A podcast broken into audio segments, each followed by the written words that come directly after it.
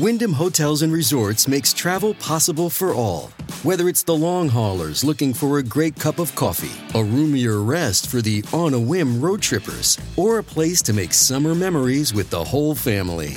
No matter who you are, where you're going, or why, with 24 trusted brands to choose from like La Quinta, Days Inn, and Super 8, your Wyndham is waiting. Get the lowest price at WyndhamHotels.com. Restrictions apply. Visit website for more details. When you need mealtime inspiration, it's worth shopping Kroger, where you'll find over 30,000 mouthwatering choices that excite your inner foodie. And no matter what tasty choice you make, you'll enjoy our everyday low prices, plus extra ways to save, like digital coupons worth over $600 each week. You can also save up to $1 off per gallon at the pump with fuel points. More savings and more inspiring flavors make shopping Kroger worth it every time. Kroger, fresh for everyone. Fuel restrictions apply. This episode is brought to you by Reese's Peanut Butter Cups. In breaking news, leading scientists worldwide are conducting experiments to determine if Reese's Peanut Butter Cups are the perfect combination of peanut butter and chocolate. However, it appears the study was inconclusive, as the scientists couldn't help but eat all the Reese's. Because when you want something sweet, you can't do better than Reese's. Find Reese's now at a store near you. Welcome to the New Books Network. Hello, I'm Nicholas Gordon, host of the Asian Review of Books podcast, done in collaboration with the New Books Network. In this podcast, we interview fiction and nonfiction authors working in, around, and about the Asia-Pacific region. On January 10th, 1795, a very tired caravan arrives in Beijing. The travelers have journeyed from Canton on an accelerated schedule through harsh terrain in order to make it to the capital in time for the Qianlong Emperor's 60th anniversary of his reign. The group is led by two Dutchmen, Isaac Titsingh and Andreas Everardus van Braam who are there to represent the interests of the Dutch Republic at the imperial court. It's a momentous occasion, especially after the disastrous British embassy from George Macartney 2 years earlier. Little did they know that their embassy would be the last by Westerners in the traditional Chinese court. Their journey is the subject of Professor Tonio Andrade's The Last Embassy, The Dutch Mission of 1795, and the Forgotten History of Western Encounters with China, published earlier this year, a rich and readable volume that tells the story of an event long neglected by history and historians. Tonio Andrade is professor of Chinese and Global History at Emory University. His books include The Gunpowder Age, China, Military Innovation, and the Rise of the West in World History, Lost Colony, the Untold Story of China's First Great Victory over the West, and How Taiwan Became Chinese, Dutch, Spanish, and Han Colonization in the 17th Century. Today, Tonio and I will talk about the Dutch embassy, its protagonists, and the nature of the imperial court. We'll discuss the perilous and rushed journey the ambassadors made to Beijing and what their experience tells us about the nature of diplomacy. So, Tonio, thank you so much for joining me today on the Asian Review of Books podcast. Perhaps it's best to start with the book's title. What made this The Last Embassy? And I guess more broadly, what was the state of China's European relations at this time? Thank you so much for having me. That's a great question. The Last Embassy. So Chinese-European relations are quite different from relations within Europe. And that's because China kind of was organized organized its foreign relations in what many scholars have called the sort of Sinocentric world, in which China was kind of at the center of things. It was the largest state in East Asia by far. And the other states around it would send missions to China, embassies to China. So there were no permanent embassies in East Asia. That just wasn't the way it was, in the West. In the Renaissance, you started keeping permanent ambassadors in foreign capitals. And that certainly wasn't the way that diplomacy was done in East Asia. And so Europeans had sent embassies to the Chinese court a number of times. The Portuguese had sent some, the Dutch had sent some earlier, the Papal States had sent legations. And the British had sent the one that you referred to, the disastrous Macartney mission. But these were sort of rare events. And so they were typically carried out in the traditional Chinese way. So bowing to the emperor, presenting presents, and things like that. It was kind of a different conception of what diplomacy was, whereas in the West, it's not like Westerners weren't interested in all kinds of ceremonies and bowing and things like that. That kind of ceremonial and ritual was very important in the West. But in China, that was sort of the whole point of the embassy, right? Was to organize the world through ritual. In China, the idea of ritual, of rites, was extremely important, going way, way, way back in sort of China's traditional political philosophy.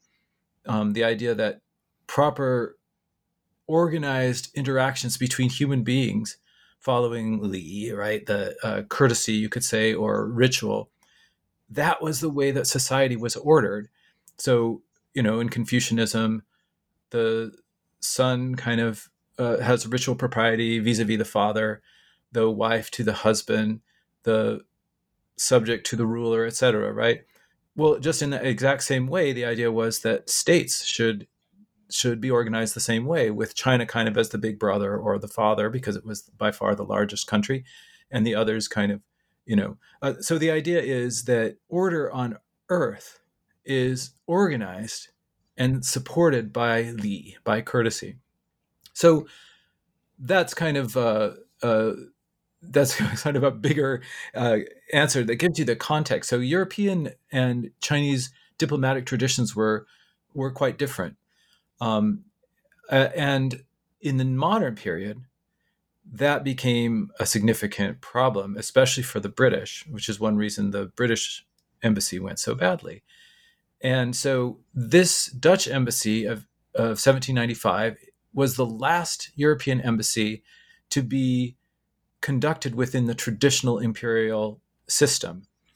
And the next embassy that was from Europe, from Western Europe, that was received in the imperial court wasn't received until after the Opium Wars. And by then, things were very, very different. The British tried sending another embassy in 1816, but that one they couldn't even agree on protocols. And so anyway, that's why we call this the last embassy. Maybe we could get into a bit about the British embassy, the embassy by George Macartney in 1793.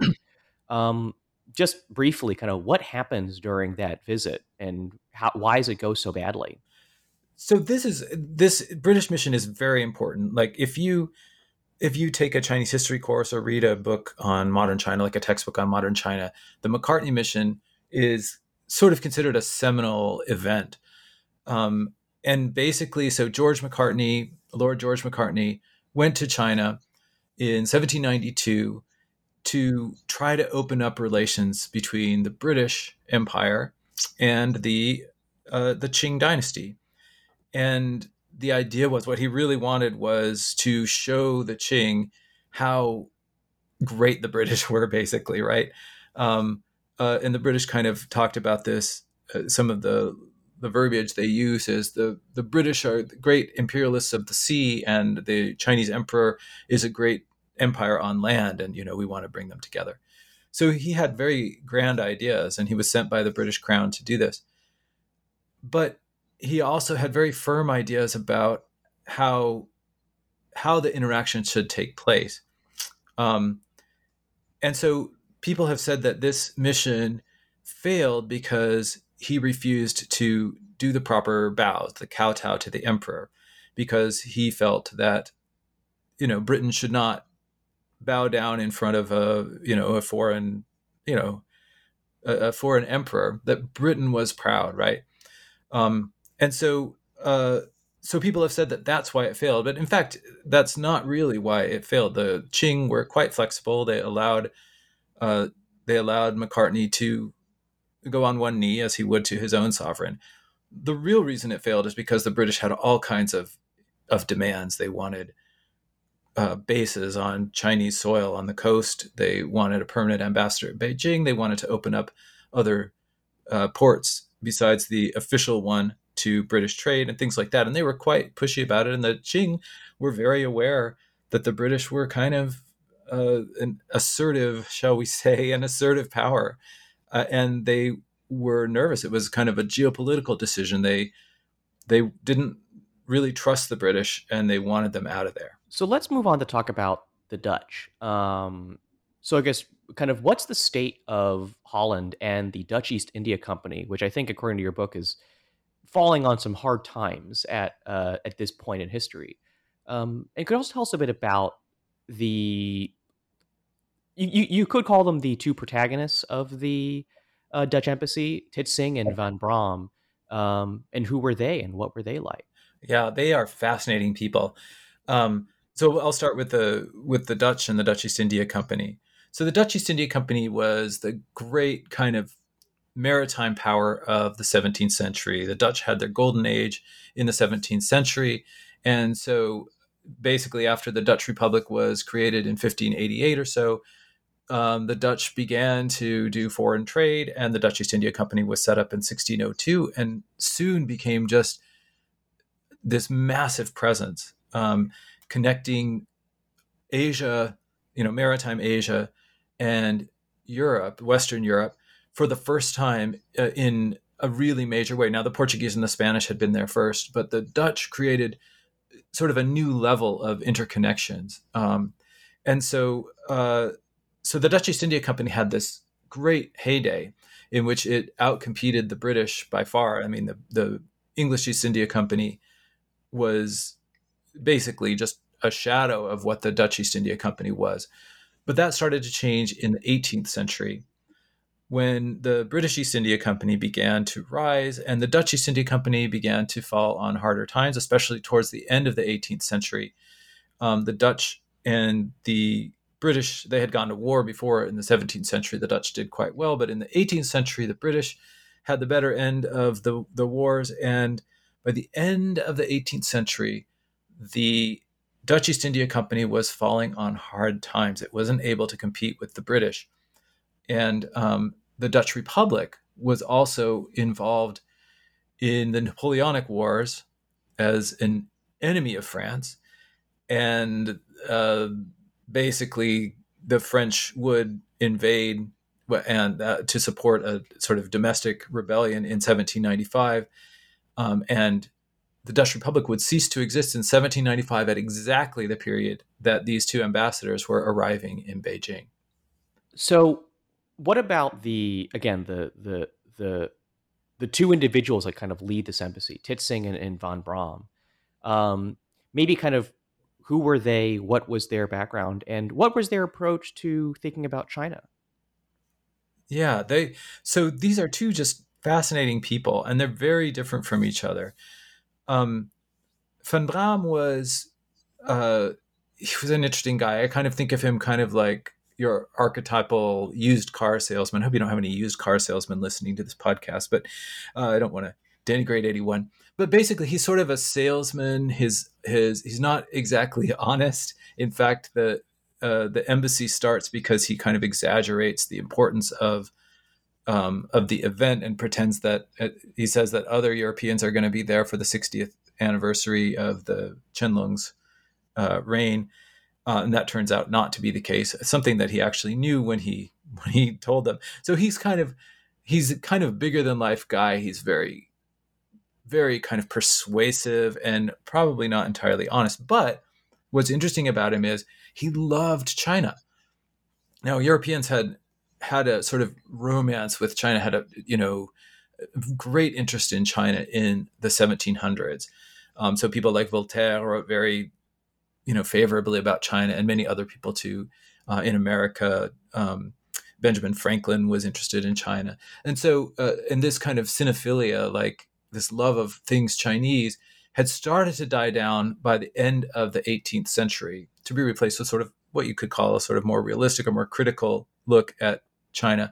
But Van Braam wasn't part of that movement. You can think of him in a way as one of the last sort of Enlightenment Sinophiles. He loved China, and he talked about it very, for the most part, very positively. He had lived in China. He went to China as a young man when working for the Dutch East India Company, and he worked in the Guangzhou or Canton sort of factory of the Dutch East India Company. And we say factory, but as your listeners probably know, factory isn't what this was. It was basically trading lodge that was based in Canton, city of Canton, modern-day Guangzhou. And there he just, he became quite rich. He learned about the China trade. He left, went back to the Netherlands and started a number of unsuccessful ventures and eventually ended up back in Guangzhou around 1790, where he began to create a huge collection of Chinese art and artifacts and books and things like that, maps, spending huge amounts of money and hiring artists to paint things that he himself wasn't able to go see. So he kind of had this idea of making a great collection of China. He planned to retire, and it seems like he was planning to, make himself into a great expert on China. But he was very positive about China.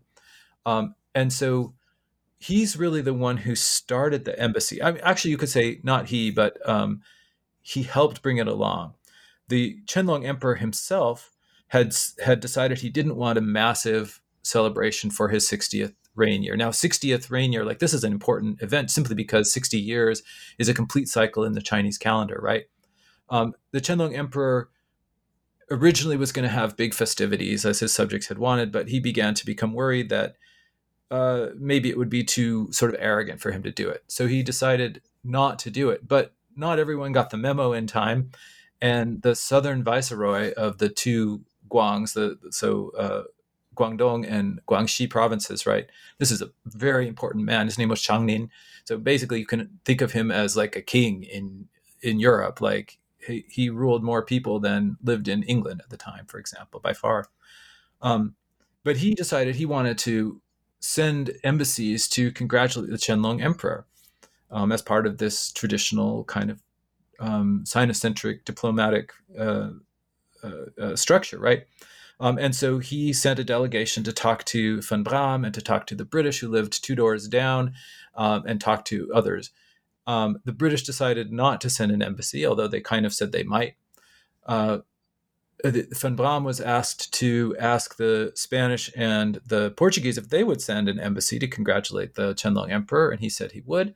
And then they asked him if he would ask if he could get his bosses to send an embassy, and he said, "Absolutely, I will." He had been dying to go to China to see the interior of China, which Westerners generally couldn't do. Only if you were a missionary were you able to do that, or a diplomat. And sort of diplomats and their sort of their embassies were very rare.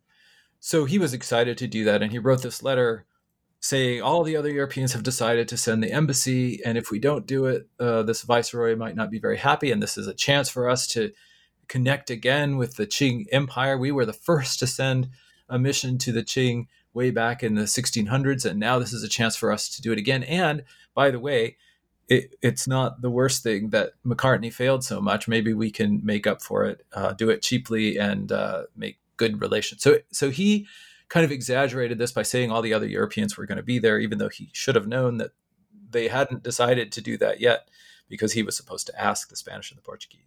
But anyway, his letter worked, and the his bosses in the Dutch East India Company said, yes, let's send an emissary. Now, Van Braam had said, I would be happy to serve as the emissary. You don't even have to pay me any extra. But they instead probably wisely chose someone else, and that Isaac Titsingh, the other ambassador, the main ambassador. So they chose Isaac Titsingh, and Van Braam would be the deputy ambassador. Now, Isaac Titsingh was a great choice. He wasn't crazy about China. He was crazy about Japan. So just as Van Braam was fascinated by China, Titsingh was fascinated by Japan, and he was a more scholarly type. He had lived in Japan, for a number of years, off and on, and had even led an embassy or two embassies to the shogunal court in Edo, or today's Tokyo. But he was fascinated by Japan to the extent that he learned Japanese. He worked very hard to learn Chinese, because you have to know Chinese really, to at least Chinese characters, to be literate in Japanese, although he found it very difficult. But he was a very good person to choose because he not only had he had this diplomatic experience, but he also really understood how East Asia worked. I mean, much, much better than most other people or Westerners in the world at that time. certainly better than any of the British did at that time. So now we're finally getting to their journey to Beijing and the actual journey of the embassy, which sounds, from reading your book, to be, even calling it grueling sounds like an understatement.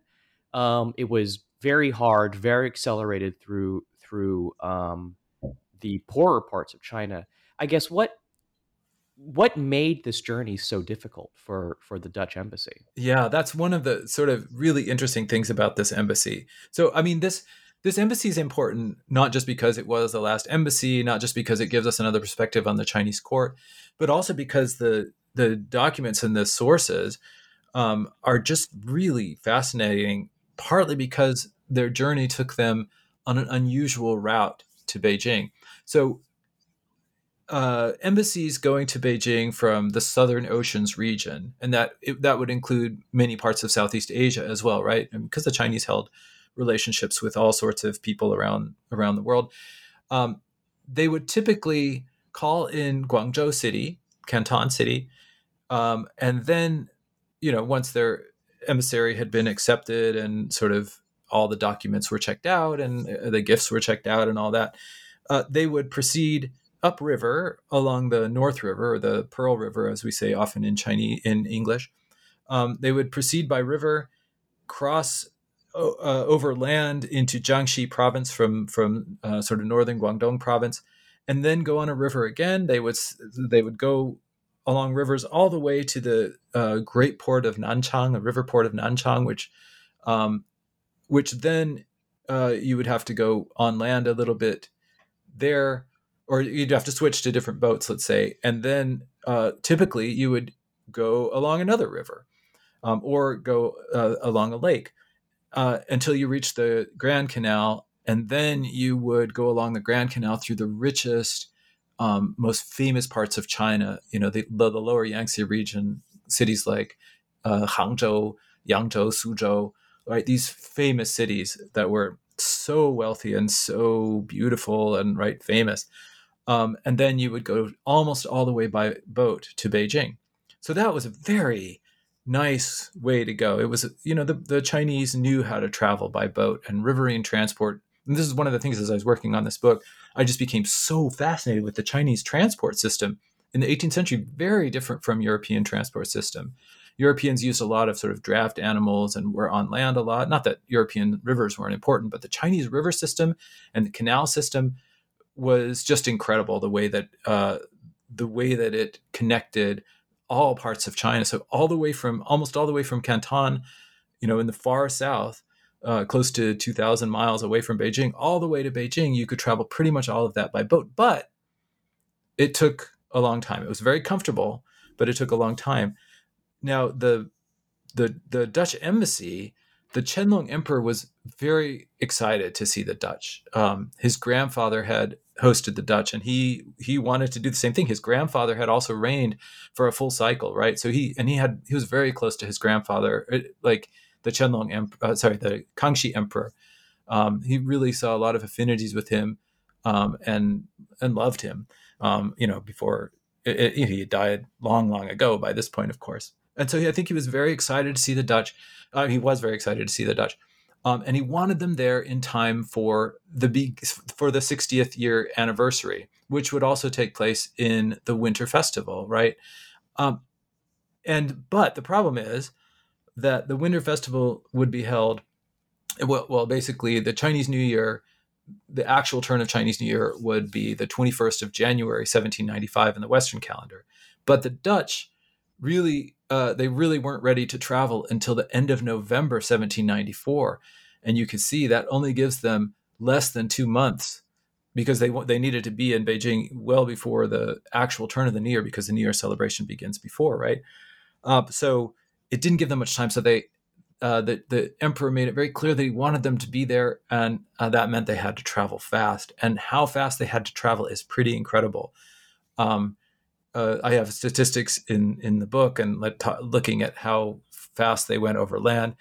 Sometimes toward the end of the journey, they were covering 40 miles per day, which, in a car, that doesn't seem like much, but when each mile is walked or carried, or you're carried by porters, or you're on a mule or in a cart or something like that, it is very, very grueling. And in addition, this was happening. If you know, they left in November, and they're walking into winter basically. After they get off their boats in Nanchang City and they start heading due north, they're walking into the sort of northern Chinese winter. And anyone who's lived through a northern Chinese winter know that they can be very harsh. And so they were traveling during this. So that's why they weren't. They felt at times that they were treated quite badly. But I think that it's quite clear, as they realize in retrospect, that it was just really grueling for everyone. Porters, it took more than 1,000 porters to carry all the things, including heavy presents like mirrors and things like that, beautiful European mirrors and huge, very ornate, fancy clocks, which were, you know, a clock in those days, you can think of it as like a fine, amazing supercomputer or something like that, right? This mechanism that was very delicate that had to be carried by porters. So porters died, horses died. And I think the Dutch, for the most part, they had a hard time, but they weren't the ones who suffered the most on that journey. So I do want to start getting into the history and to maybe some of the bigger picture questions, but I guess one more question about the embassy itself. The Dutch eventually reached Beijing, and how were they received by the imperial court? They were received with unprecedented warmth and access, especially if you compare it to what the British received. Now, the British, when George Macartney went there, at first they were received very warmly. They were feted and given banquets and things like that, and you know, the emperor just became increasingly kind of frustrated as the British refused to kind of be polite as he saw it, and kept making these kind of ridiculous demands, like asking for colonies on their land and things like that. The Dutch didn't do any of that. They were there really for the ceremony. They understood how diplomacy worked in East Asia, and they were fine with that. Both Titsingh and Van Braam understood it, and their bosses understood it. They said very clearly, this is a ceremonial embassy. The Dutch didn't have any big asks, right? They just were there to improve relations. And it worked. The Qianlong Emperor was delighted. And we know this because I have just one example. So there are more examples in the book of all the different places that they were allowed to tour and things like that. But for example, the Qianlong Emperor, he had a sort of ruling council called the Grand Council, right? And they were the sort of primary kind of decision-making body. I mean, it was an imperial system, but he had a lot of help from this Grand Council, right? And they had said at one point, this drama party, you know, because the New Year's is just filled with all kinds of parties and celebrations, right? This particular drama party that you're going to go to this afternoon, Emperor, is, we typically do not invite people from beyond the borders, right? Yes, we can invite, you know, the Mongols who are part of the emperor, et cetera, the empire, et cetera, but not, we typically don't invite the Koreans, for example, because the Koreans were the closest kind of, I guess you could say, foreign relations, the foreigners in terms of their relations with the Qing court. They said, we don't invite them, so there's no precedent. We shouldn't be inviting the Dutch, so we recommend not doing that, basically. But the Dutch ended up being invited, and so did the Koreans, because the Qing liked to be fair. And there are just many examples of this, like places where the Dutch were brought into, and this particular party was in the far north of the Forbidden City, where the emperor basically lived with his family, the you know, wives and consorts and daughters and sons and all that. Not so many sons at this point, but anyway, they this is a part of the Forbidden City that really is forbidden for most people, and yet there the Dutch were invited to partake in this. And we see many other examples of this kind of. It seems that the emperor is making these exceptions again and again to just sort of delighted to have the Dutch there and to show them a good time. And I think show them off to the court as well.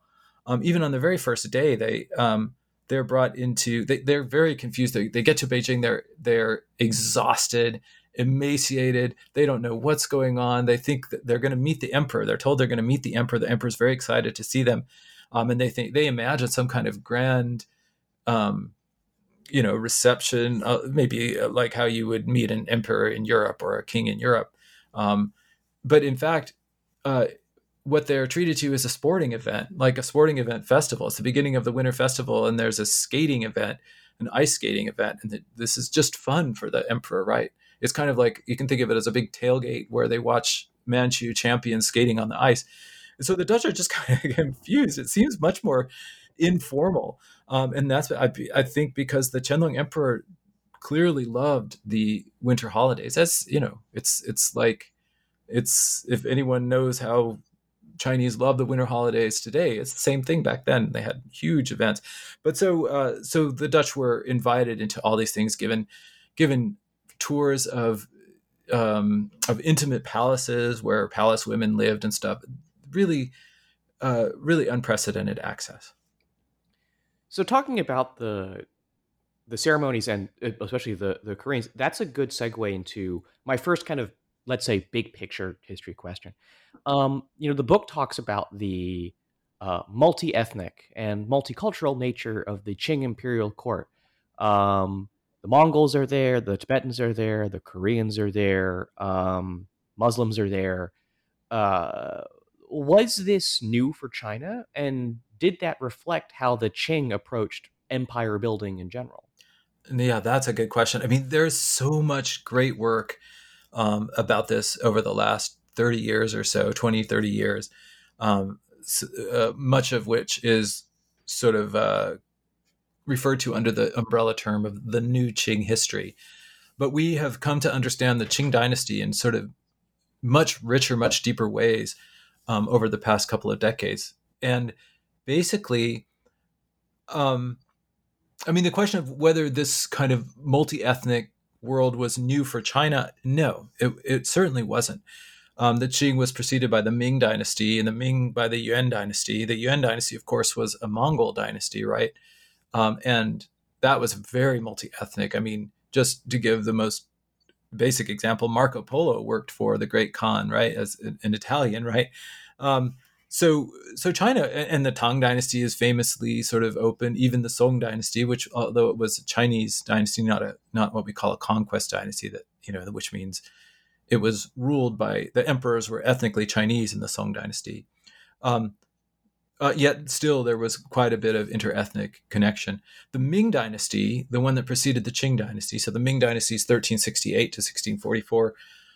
And basically the Ming dynasty is often sort of seen as kind of a somewhat nationalistic, anti-foreign dynasty. And there's certainly a lot of truth to that, but a lot of new research on the Ming also points out that Mongols and Mongol kind of institutions and stuff were still quite important in the Ming dynasty. But the Qing was a whole new level. The Qing dynasty, so one of the kind of big debates is whether the Qing was an empire. And I mean, I think emphatically the Qing was an empire, and most scholars, most Western scholars would agree with that. But empire has such a sort of, is kind of a dirty word in the People's Republic of China. And, in the idea of imperialism as somewhat, how could you say, suspect, means that official historian, that the sort of official history in the PRC is that the Qing is just sort of a dynasty, right? Because otherwise, if you think of it as an empire, then how do we think about the places that the Qing established control over, like Tibet? Xinjiang, the new provinces in the far west where the Islamic peoples live and where so many issues are happening right now. So it's kind of a touchy subject, but basically it's pretty clear that the Qing saw China as the core of their empire, of the Great Qing, as they called it. They didn't really use the term empire. I mean, it was just all under heaven that they ruled, right? But the Great Qing, China was the core of it in the sense that it was the most populous, the wealthiest, and the place with you know that had inaugurated the high culture that all the people or most of the people of East Asia used. But the Chinese and the Chinese part was only one part of the Qing Empire. The most important part for the Manchus or the Qing was the Manchu part, right? The Qing were themselves ethnically Manchu. They came from Manchuria. They were a Jurchen people who had formed this powerful state in the late 16th century and established control eventually over all of China. But they never lost their Manchu heritage, right? The old view is that they became Sinified, right? They lost their Manchu heritage and just became Chinese, and the Qing just became another Chinese dynasty. Well, no, it's very clear. The Manchu language was used throughout the Qing dynasty, even towards the end, as an official language. And certainly the Qianlong Emperor knew Manchu and wrote in Manchu and, kept, records were kept in both Manchu and Chinese, but records were also kept in Tibetan and in Mongol. So these different parts of the empire were considered, an integral part of the Great Qing, but they weren't considered Chinese, if that makes sense. This kind of multi-ethnic imperium, I think it's a fascinating perspective. And there's no doubt that the Qing really saw themselves as at the center of a vast world of many peoples, which they were kind of in charge of in terms of organizing things within the realms of China, but also making sure that peace was upheld beyond the borders through this kind of Sino-centric, or you could call it a Qing-centric diplomatic world. So in reading the book, I was kind of struck by the wide array of sources that were available. There's writings from the Dutch, there's writings from other Europeans, there's writings from Chinese. You could find the writings of the Korean ambassadors that were there.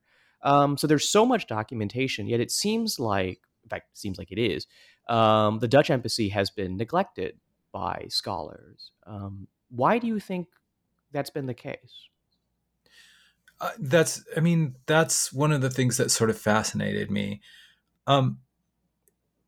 If you look at all the books that have been written about the Macartney mission, so as I mentioned, if you take a course in Chinese history, you'll learn about the Macartney mission as this kind of seminal moment in which the clash of cultures between China and the West began, right? But you won't hear anything about the Dutch mission, say if you look at a Chinese textbook. So the Macartney mission has been the subject of dozens of books, literally dozens of books in many different languages. The Dutch mission, until my book, really had only 3 books about it. Two of them were books published in the 19th century, basically by people who were in the mission, right? They were kind of mission accounts of the mission. The other one, published in 2006, was also a mission account, published much after the fact, right? A guy named Franck Lequin became fascinated by Isaac Titsingh, and so published his journal of the voyage in a great sort of version of it. But so that's basically it. And there was one major article and a few smaller articles about it. So that's interesting. Like, why has it been neglected? But another thing that's very interesting is that it has also been systematically misrepresented. In most of the historical works that you look at about the Dutch mission, the Dutch mission is called a total failure, a humiliating failure. And people talk about basically all sorts of incorrect things about how the Dutch were forced to prostrate themselves under the threat of the whip and things like this. It's completely false. And yet that kind of discourse, that narrative got established in the historiography.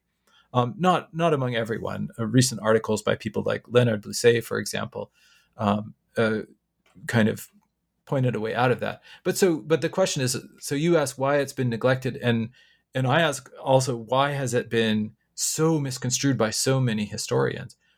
And I think the answers to those 2 questions are very closely related, and they have to do with the British. The British, of course, dominated the 19th century. right? They dominated by, they were the great power in the 19th century. And the relations between Great Britain and China sort of most like famously in the two Opium Wars were not very good. And so you can, there's sort of a feeling that you can read the beginnings of all that trouble in the Macartney mission and the failed Amherst mission that followed it in 1816. And the Dutch mission just kind of gets swept under the rug because it doesn't fit this narrative of culture clash. So because the British, one of the ways that they justified going to war against China, or one of the kind of narratives that that accompanied war with China and hostilities in general, was that the Chinese could not accept, they were too arrogant to accept Western diplomacy, and they tried, they thought they were better than everyone else and pushed everyone down and couldn't get along with people, and so any diplomacy with the Chinese was doomed to failure. And so the Dutch embassy didn't fit that. And in fact, the first sort of British person to really write about the Dutch embassy, a guy named John Barrow, he had accompanied Macartney, and he was very sensitive about criticism of Macartney. When people talked about Macartney having failed, he wanted to pretend that Macartney maybe hadn't failed, or if he had, it was all the fault of the Chinese. And yet here were the Dutch coming 2 years later and seeming to do pretty well. He, whether intentionally or not, just focused on the journey to China. The journey to Beijing from Canton, took all the bad stuff in that, made it seem like the Chinese treated the Dutch horribly, and ignored all the other evidence.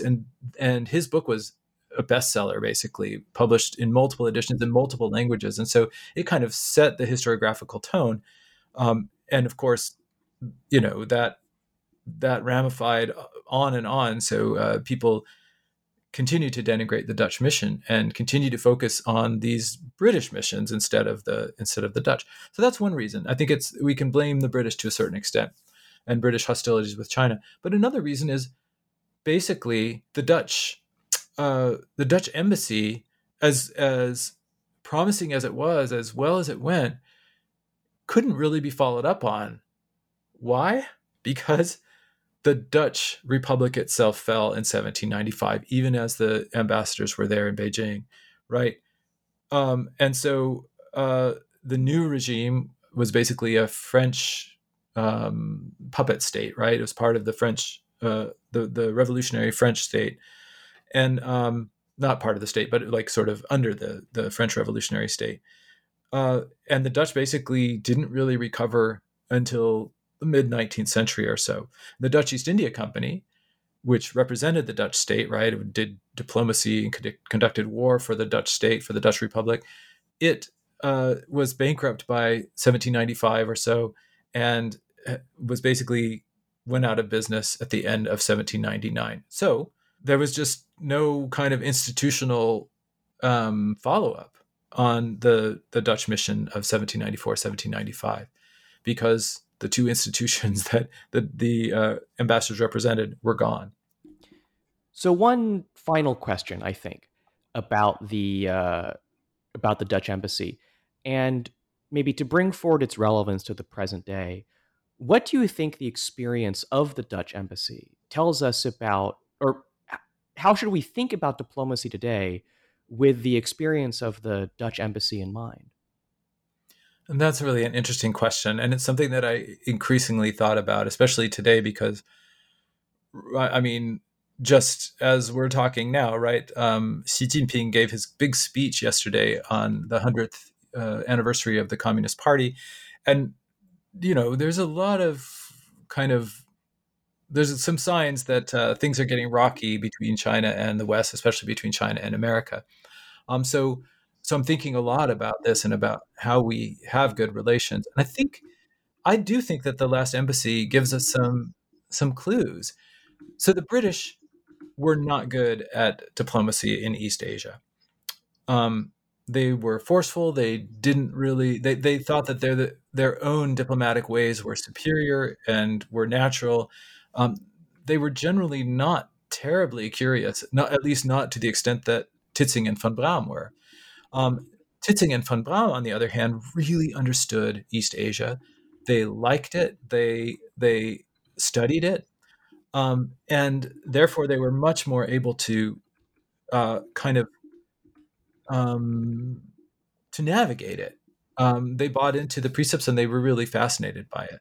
Not that they were uncritical. They certainly were critical about China, about the Qing. They had plenty of things to say that, they weren't unreasonably cynophilic, right? But they understood. And what they understood is that East Asian diplomacy was not necessarily about getting stuff and about talking, right? It was about talking. It wasn't about, the kind of hard negotiation. So the British, when the Qianlong Emperor went to the Qing court, he had a long list of demands or of requests. He said, okay, it's fine. We can have all these ceremonies and banquets and all that. That's great. But ultimately what we want to do is get what we want. Right. Macartney failed partly because of that and partly because his demands were just too much. Van Braam and Titsing and their bosses, they were there not to necessarily just to get stuff, right? They hoped that maybe they could talk about some of the conditions in the trading center of Guangzhou, right, to improve things there. But their instructions, Titsing's instructions explicitly said that's not the main goal. If you can talk about it, great. If not, don't push it. Because the main goal is to celebrate the emperor's 60th anniversary. And so they basically did that. They understood that diplomacy can be symbolic. So the traditional East Asian diplomacy, sort of as an ideal type, right? As an ideal, it wasn't always this way, is diplomacy is about connecting people and, bringing peace through proper courtesies and interrelations, right? In a sort of Confucian way. And I think that kind of ideal of diplomacy is a good one to think about these days. And it certainly wasn't lacking in the West. Like Westerners also understood that.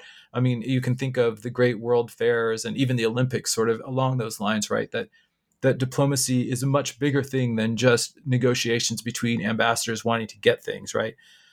But I think today, especially, to keep in mind that just visiting and celebrating together can be a very, very useful thing. What happens if we celebrate foreign leaders' birthdays, right? These little gifts. I mean, sometimes you hear about the gifts that foreign leaders give each other. I think that those things mean something, right? These little courtesies. So I think that focusing on that kind of symbolic part of diplomacy, on the building interactions and interrelations, that's very important. And also just the curiosity that van Braam and Titsing had, just to learn about other people. I think that's just a wonderful thing, and that's one of the things that's so fun about reading the sources, that they just are endlessly curious and constantly describing all the things that they see and thinking about them. So with that, thank you for listening to our interview with Professor Tonio Andrade, author of The Last Embassy, The Dutch Mission of 1795 and the Forgotten History of Western Encounters with China. Tonio, I actually have one last question for you. Where can people find your work, and what's next for you? Oh, great question. Well, actually, this is the first of my books that actually has an audio version. So you can actually find the audio version on Audible and in various other places too. I think through Amazon, you can find it. So if you like podcasts, I tried to write it in a very kind of vivid way. And the readers that I've talked to so far have found it very kind of engaging. So it might be a good listen as well as a good read. But you can find it pretty much anywhere that you can find books or audiobooks. And as for what's next, I am now working on a sort of longer history of the Dutch East India Company. I became fascinated by the fall of the Dutch East India Company, and my earlier work kind of looks at early Dutch East India Company stuff. And I'm writing a book right now about the Dutch East India Company in global history, specifically in Asia, and how we can how the Dutch East India Company kind of teaches us so much about the history of the world and of modernization and of globalization. So you can follow me, Nicholas Gordon, on Twitter at @NickRIGordon. That's NickRigordon. You can go to AsianReviewOfBooks.com to find other reviews, essays, interviews, and excerpts. Follow on Facebook or on Twitter at @BookReviewsAsia. That's reviews plural. And you can find countless other author interviews at the New Books Network at newbooksnetwork.com. We hope you're listening to the Asian Review of Books podcast, now found on all your favorite podcast apps, Apple Podcasts, Spotify, and Stitcher. Rate us, recommend us, and share us with your friends if you want to continue to support us interviewing those writing in, around, and about Asia. Stay tuned for more info on who's coming up on the show. But before then, thank you so much, Tonio, for joining me today.